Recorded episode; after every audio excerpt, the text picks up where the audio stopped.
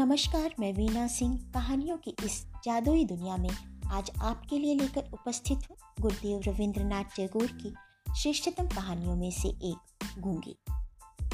कन्या का नाम सुभाषिनी रखा गया था। तब कौन जानता था वह गूँगी होगी। इसके पहले उसकी दो बड़ी बहनों के सुकेशिनी और सुहासिनी नाम रखे जा चुके थे। इसी से तुकबंदी मिलाने के हेतु उसके पिता ने छोटी कन्या का नाम रख दिया सुभाषिनी। अब केवल सब उसे शुभा कहकर ही बुलाते हैं। बहुत खोज और खर्च के बाद तो नौ बड़ी कन्याओं के हाथ पीले हो चुके हैं और अब छोटी कन्या सुबह माता पिता के हृदय में नीरव बोझ की तरह घर की शोभा बढ़ा रही है। जो बोल नहीं सकती, वह सब कुछ अनुभव कर सकती है, यह बात सबकी समझ में नहीं आती। और इसी से सुबह के सामने ही सब उसके भविष्य के बारे में तरह तरह की चिंता फ़िक्र की बातें किया करते हैं।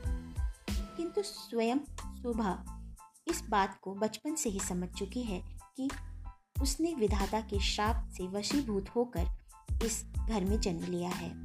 इसका फल यह निकला कि वह सदैव अपने आप को परिजनों की दृष्टि से बचाए रखने का प्रयत्न करने लगी। वह मन ही मन सोचने लगी कि उसे सब भूल जाए तो अच्छा।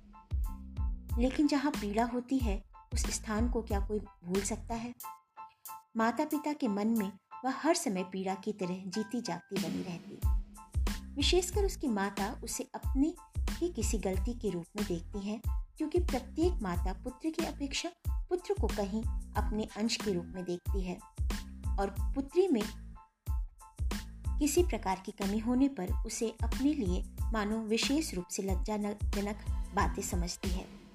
सुबह के पिता वाणी कंठ तो सुबह को अपनी दोनों बड़ी पुत्रियों की अपेक्षा कुछ ज़्यादा ही स्नेह करते हैं, पर उसकी माता उससे गर्भ का कलंक समझकर उससे उदासीन ही रहती है। सुबह को बोलने की जबान नहीं है, पर उसकी लंबी लंबी पलकों में दो बड़ी बड़ी काली आँखें अवश्य हैं।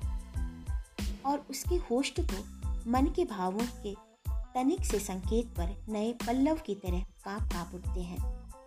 वाणी द्वारा जो हम अपने मन के भाव प्रकट करते हैं, उसको हमें बहुत कुछ अपनी देना पड़ता है। बस कुछ अनुवाद करने के ही समान समझिए। और वह हर समय ठीक भी नहीं होता। ताकत की कमी से बहुधा उसमें भूल हो जाती है। लेकिन खंजन जैसी आँखों को कभी कुछ भी अनुवाद नहीं करना पड़ता। मन अपने आप ही उस पर छाया डालते रहता है। मन के भाव अपने आप ही उस छाया में कभी विस्तृत होते हैं और कभी सिकुड़ते हैं। कभी कभी आँखें चमक दमक कर जलने लगती हैं और कभी उदासीनता की कालीमा में बुझ सी जाती हैं। कभी डूबते हुए चंद्रमा की तरह टकटकी लगाए ना जाने क्या देखती रहती हैं तो कभी चंचल दामिनी की तरह ऊपर नीचे इधर उधर और बड़ी तेज़ी से छिटकने लगती हैं। और विशेषकर मुँह के भाव के सिवा जिसके पास जन्म से ही कोई और भाषा नहीं, उसकी आँखों की भाषा तो बहुत उदार और अथाह गहरी होती ही है। करीब करीब साफ़ सुथरी नील गगन के समान। उन आँखों को उदय से अस्त तक, सुबह से शाम तक और शाम से सुबह तक छवि लोक की निस्तब्ध रंगभूमि ही मानना चाहिए। जीवाहीन इस कन्या में विशाल प्रकृति के समान एक जनहीन मान, महानता है और यही कारण है कि साधारण लड़के लड़कियों को उसकी ओर किसी न किसी प्रकार का भैसा बना रहता है। उसके साथ कोई खेलता नहीं, वह नीरव दोपहरिया के समान शब्दहीन और संगहीन एकांतवासिनी बनी रहती। गाँव का नाम है चंडीपुर। उसके पार्श्व में बहने वाली सरिता बंगाल की एक छोटी सी सरिता है, गृहस्थ के घर की छोटी लड़की के समान। बहुत दूर तक उसका फैलाव नहीं है, उसको तनिक भी आलस्य नहीं है, वह अपनी गहरी देह लिए दोनों छोरों की रक्षा करती हुई अपना काम करती जाती है। दोनों छोरों के ग्रामवासियों के साथ मानो उसका एक न एक संबंध स्थापित हो गया है।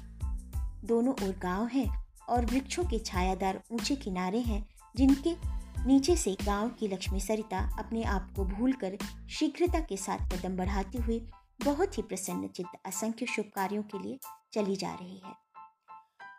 वाणीकंठ का अपना घर नदी के बिल्कुल एक छोर पर है। उसका खपचियों का बेड़ा, ऊँचा छप्पर, गाय घर भूस का ढेर आम, कटहल और केले का बगीचा हर एक नाविक की दृष्टि अपनी ओर आकर्षित करता है। ऐसे घर में आसानी से चलने वाली ऐसी सुखी गृहस्थी में उस गूँगी कन्या पर किसी की दृष्टि पड़ती है या नहीं मा, मालूम नहीं पर काम धंधे से ज्यों ही उसे तनिक फुर्सत मिलती त्यों ही छठ से वह नदी के किनारे जा बैठती। प्रकृति अपने पार्श्व में बैठकर उसकी सारी कमी को पूर्ण कर देती है। नदी की स्वर ध्वनि मनुष्यों का शोर नाविकों का सुमधुर गान चिड़ियों का चहचहाना पेड़ पौधों की मरमर ध्वनि, सब मिलकर चारों ओर गमनागमन, आंदोलन और कंपन के साथ होकर सागर की उत्ताल तरंगों के समान उस बालिका के चिर स्तब्ध हृदय उपकूल के पार्श्व में आकर मानो टूट फूट पड़ती है। प्रकृति के अनोखे शब्द और अनोखे गीत, यह भी तो गूँगी की ही भाषा है बड़ी बड़ी आँखों और उसमें भी बड़ी बड़ी पलकों वाली सुभाषिणी की जो भाषा है, उसी का मानो विश्वव्यापी फैलाव है, जिसमें झिंगरों की झिनझिन, ध्वनि से गूंजती तृणमूल से लेकर शब्दातीत नक्षत्र लोक तक केवल इंगित, संगीत, क्रंदन और उच्छावासें भरी पड़ी हैं। और दोपहरिया को नाविक और मछुए खाने के लिए अपने अपने घर जाते गृहस्थों और पक्षी आराम करते, पार उतरने वाली नौका बंद पड़ी रहती जन समाज अपने सारे काम धंधों के बीच में रुककर सहसा भयानक निर्जन मूर्त धारण करता, तब रुद्र महाकाल के नीचे एक गूँगी प्रकृति और एक गूँगी कन्या दोनों आमने सामने चुपचाप बैठी रहती। एक दूर तक फैली हुई धूप में और दूसरी एक छोटे से वृक्ष की छाया में।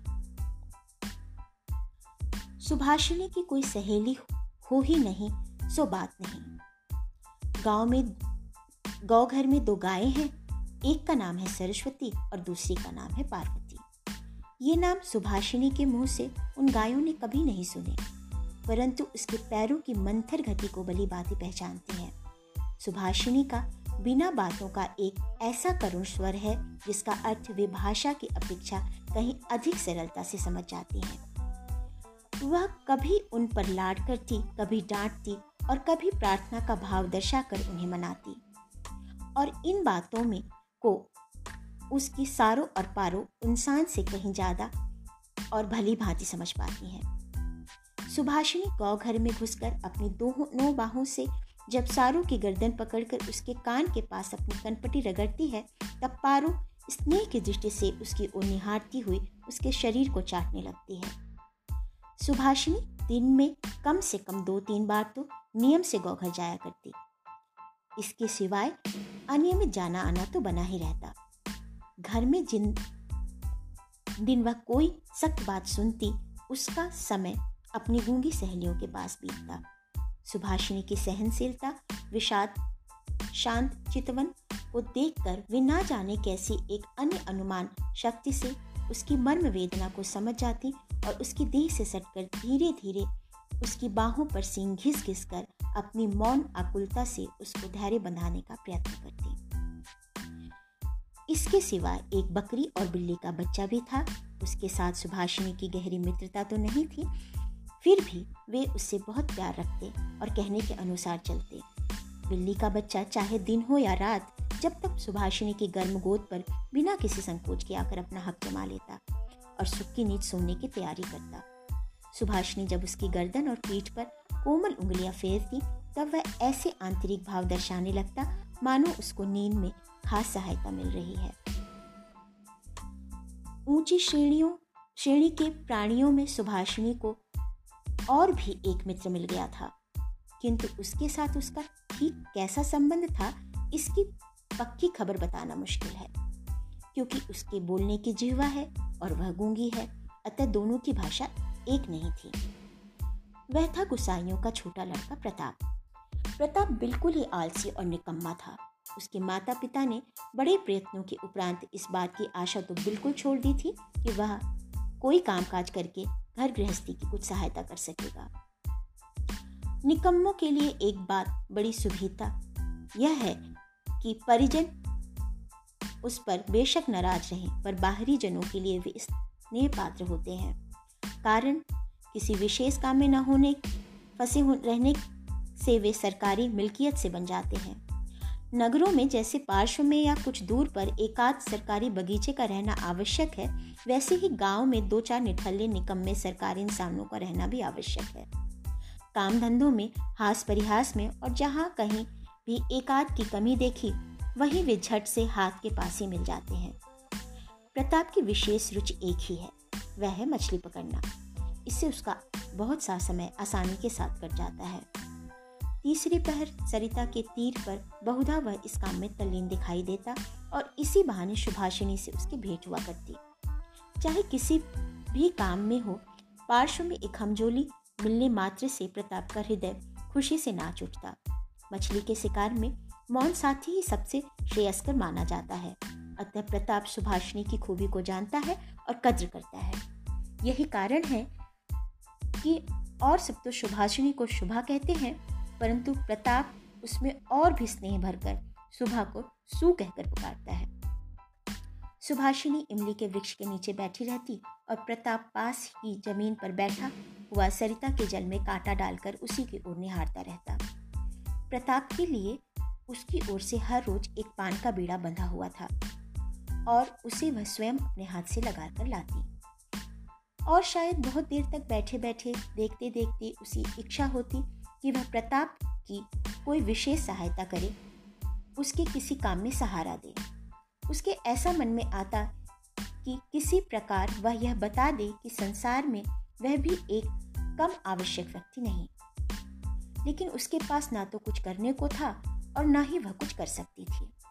तब मन ही मन भगवान से ऐसी अलौकिक शक्ति के लिए विनती करती जिससे वह जादू, मंत्र से, चट से ऐसा कोई चमत्कार दिखा सके, जिसे देख कर प्रताप दंग रह जाए और कहने लगे अच्छा सो में यह करामात, मुझे क्या पता था?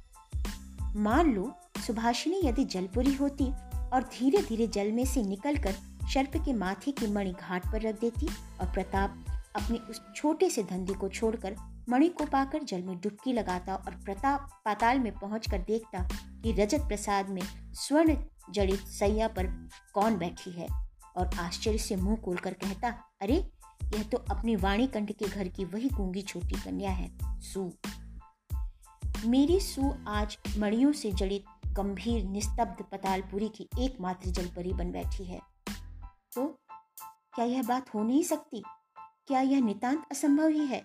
वास्तव में कुछ भी असंभव नहीं, लेकिन फिर भी सुप्रजा शून्य पातालपुरी के राजघराने में जन्म ना लेकर वाणी के कंठ के घर पैदा हुई है और इसलिए वह आज गुसाइयों के घर के लड़के प्रताप को किसी प्रकार के आश्चर्य से अचंभित नहीं कर सकती। सुभाषिनी की अवस्था दिन प्रतिदिन बढ़ती ही जा रही है।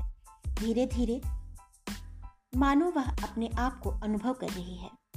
मानो वह किसी पूर्णिमा को, किसी सागर से एक ज्वार सा आकर उसके अंतराल को किसी एक नवीन, अनिर्वचनीय चेतना शक्ति से भर देती है। अब मानो वह अपने आप को देख रही है, अपने विषय में कुछ सोच रही है, कुछ पूछ रही है, लेकिन कुछ समझ नहीं पाती। पूर्णिमा की गाढ़ी रात्रि में उसने एक दिन धीरे से कक्ष के झरोके से को खोलकर भय त्रस्तावस्था में मुँह निकालकर बाहर की ओर देखा।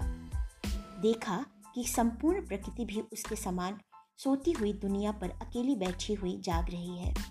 वह भी यौवन के उन्माद में आनंद से, विषाद से, असीम निरवता की अंतिम परिधि तक, यहाँ तक कि उससे भी पार करके चुपचाप स्थिर बैठी है।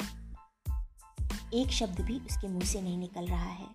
मानो इस स्थिर, निस्तब्ध प्रकृति की के एक छोर पर उससे भी स्थिर और उससे भी निस्तब्ध एक भोली लड़की खड़ी हो। इधर कन्या के विवाह की चिंता में माता पिता बहुत बेचैन हो उठे और गाँव के लोग भी यत्र तत्र निंदा कर रहे हैं। यहाँ तक कि जाति विक्षेद कर देने की भी अफवाह उड़ी हुई है। वाणीकंठ की आर्थिक दशा वैसी अच्छी है खाते पीते आराम से हैं और इसी कारण इनके शत्रुओं की भी गिनती नहीं है। स्त्री पुरुष में इस बात पर कुछ सलाह मशवरा हुआ। कुछ दिन के लिए वाणीकंठ गाँव से बाहर प्रदेश चले गए। अंत में एक दिन घर लौटकर पत्नी से बोले, चलो कलकत्ते चलें। कलकत्ता गमन की तैयारियाँ पूरे ज़ोर शोर से होने लगी। कोहरे के ढके हुए सवेरे के समान सुबह का सारा अंतकरण अश्रुओं के भार से उड़कर, से ऊपर तक भर आया। भावी आशंका से भयभीत होकर वह कुछ दिन मूक पशु की तरह लगातार अपने माता पिता के साथ रहती और अपने बड़े बड़े नेत्रों से उनके मुख की ओर देखकर मानो कुछ समझने का प्रयत्न किया करती, पर वे उसे कोई भी बात समझाकर बताते ही नहीं थे। इस बीच एक दिन तीसरे पहर तट के समीप मछली का सिरा शिकार करते हुए प्रताप ने हँसते हँसते पूछा, क्यों रिसु? मैंने सुना है तेरे लिए वर मिल गया है। तू विवाह करने कलकत्ता जा रही है। देखना कहीं हम लोगों को भूल मत जाना। इतना कहकर वह जल की ओर निहारने लगा। तीर से घायल हिरणी जैसे शिकार की ओर ताकती और आँखों ही आँखों वेदना, आँखों में वेदना प्रकट करती हुई कहती रहती, मैंने तुम्हारा क्या बिगाड़ा था? सुबह ने लगभग वैसे ही प्रताप की ओर देखा। उस दिन वह वृक्ष के नीचे नहीं बैठी। वाणीकंठ जब बिस्तर से उठकर धूम्रपान कर रहे थे, सुबह उनके चरणों के पास बैठकर उनके मुख की ओर देखते हुए रोने लगी। अंत में बेटी को ढाढ़स और सांत्वना देते हुए पिता के सूखे कपोले पर अश्रु की दो बूंदें ढुलक पड़ी। कल कल कलकत्ता जाने के का शुभ मुहूर्त है। सुबह ग्वाल घर में अपनी चिर संगनियों से विदा लेने गई है। उन्हें अपने हाथ से खिलाकर गले में बाहें डालकर वह अपनी दोनों आँखों से खूब जी भरकर उनसे बातें करने लगी। उसके दोनों नेत्र अश्रुओं के बाँध को न रोक सके। उस दिन शुक्ल द्वादशी की रात थी। सुबह अपनी कोठरी में से निकलकर उसी जाने पहचाने सरिता के कच्चे घाट के पास घास पर औंधी लेट गई। मानो वह अपनी और अपनी गूँगी जाति की पृथ्वी माता से अपनी दोनों बाहों को लिपटा कर कहना चाहती है तो मुझे कहीं के लिए विदा मत कर, माँ। मेरे सामान तू मुझे अपनी बाहों से पकड़े रख, कहीं विदा मत कर। कलकत्ते के एक किराए के मकान में एक दिन शुभा की माता उसे वस्त्रों से खूब सजा रही थी। कसकर उसका जूड़ा बाँध दिया उसमें जरी का फीता लपेट दिया, आभूषणों से लाद कर उसके स्वाभाविक सौंदर्य को भरसक मिटा दिया। सुबह के दोनों नेत्र अश्रुओं से गीले थे।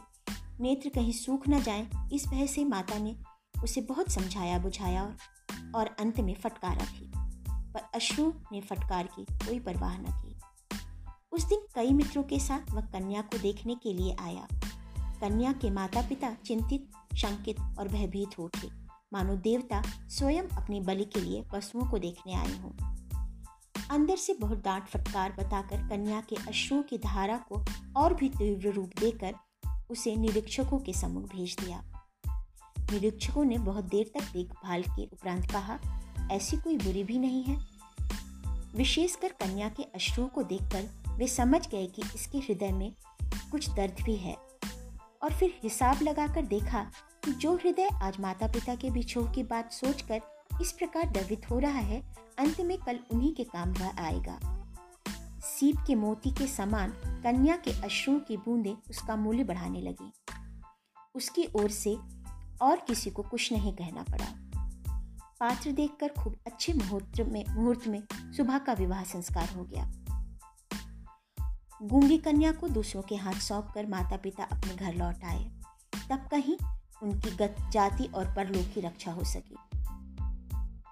सुबह का पति पछाह की ओर नौकरी करता था। विवाह के उपरांत शीघ्र ही वह पत्नी को लेकर नौकरी पर चला गया। एक सप्ताह के अंदर ससुराल के सब लोग समझ गए थे कि बहु गूँगी है। पर इतना किसी ने न समझा कि इसमें उसका कोई दोष नहीं है। उसने किसी के साथ विश्वासघात नहीं किया है। उसके नेत्रों ने सभी बातें कह दी थीं, किंतु कोई उसे समझ ना सका। अब वह चारों ओर निहारती रहती, उसे अपने मन की बात कहने की भाषा नहीं मिलती। जो गूँगे की भाषा समझते थे, उसके जन्म से परिचित थे, वे चेहरे उसे यहाँ दिखाई नहीं देते थे। कन्या के गहरे शांत अंतकरण में असीम अव्यक्त क्रंदन ध्वनित उठा और सृष्टिकर्ता के सिवाय उसे कोई न सुन सका। अब की बार उसका पति अपनी आँखों और कानों से ठीक प्रकार परीक्षा कर लेकर एक बोलने वाली कन्या को ब्याह लाया। धन्यवाद।